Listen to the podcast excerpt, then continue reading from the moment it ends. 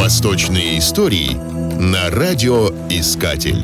Признаком верховной власти халифа в период расцвета Арабской империи был обычай дворцовой стражи возвещать боем в Литавры все пять сроков ежедневной молитвы, намаза, святой обязанности каждого мусульманина. Таким образом отмечалась роль халифа как божественного управляющего на земле. Только в дни трауров этот обычай временно отменяли.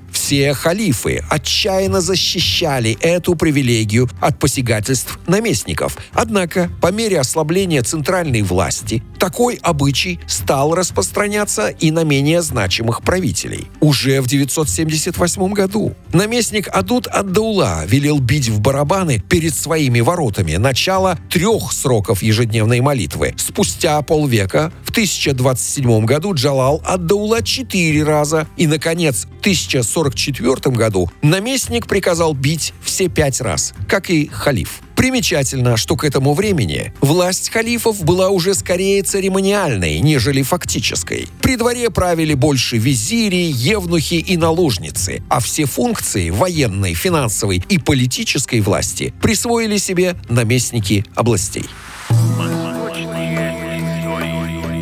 Восточные истории на радиоискатель.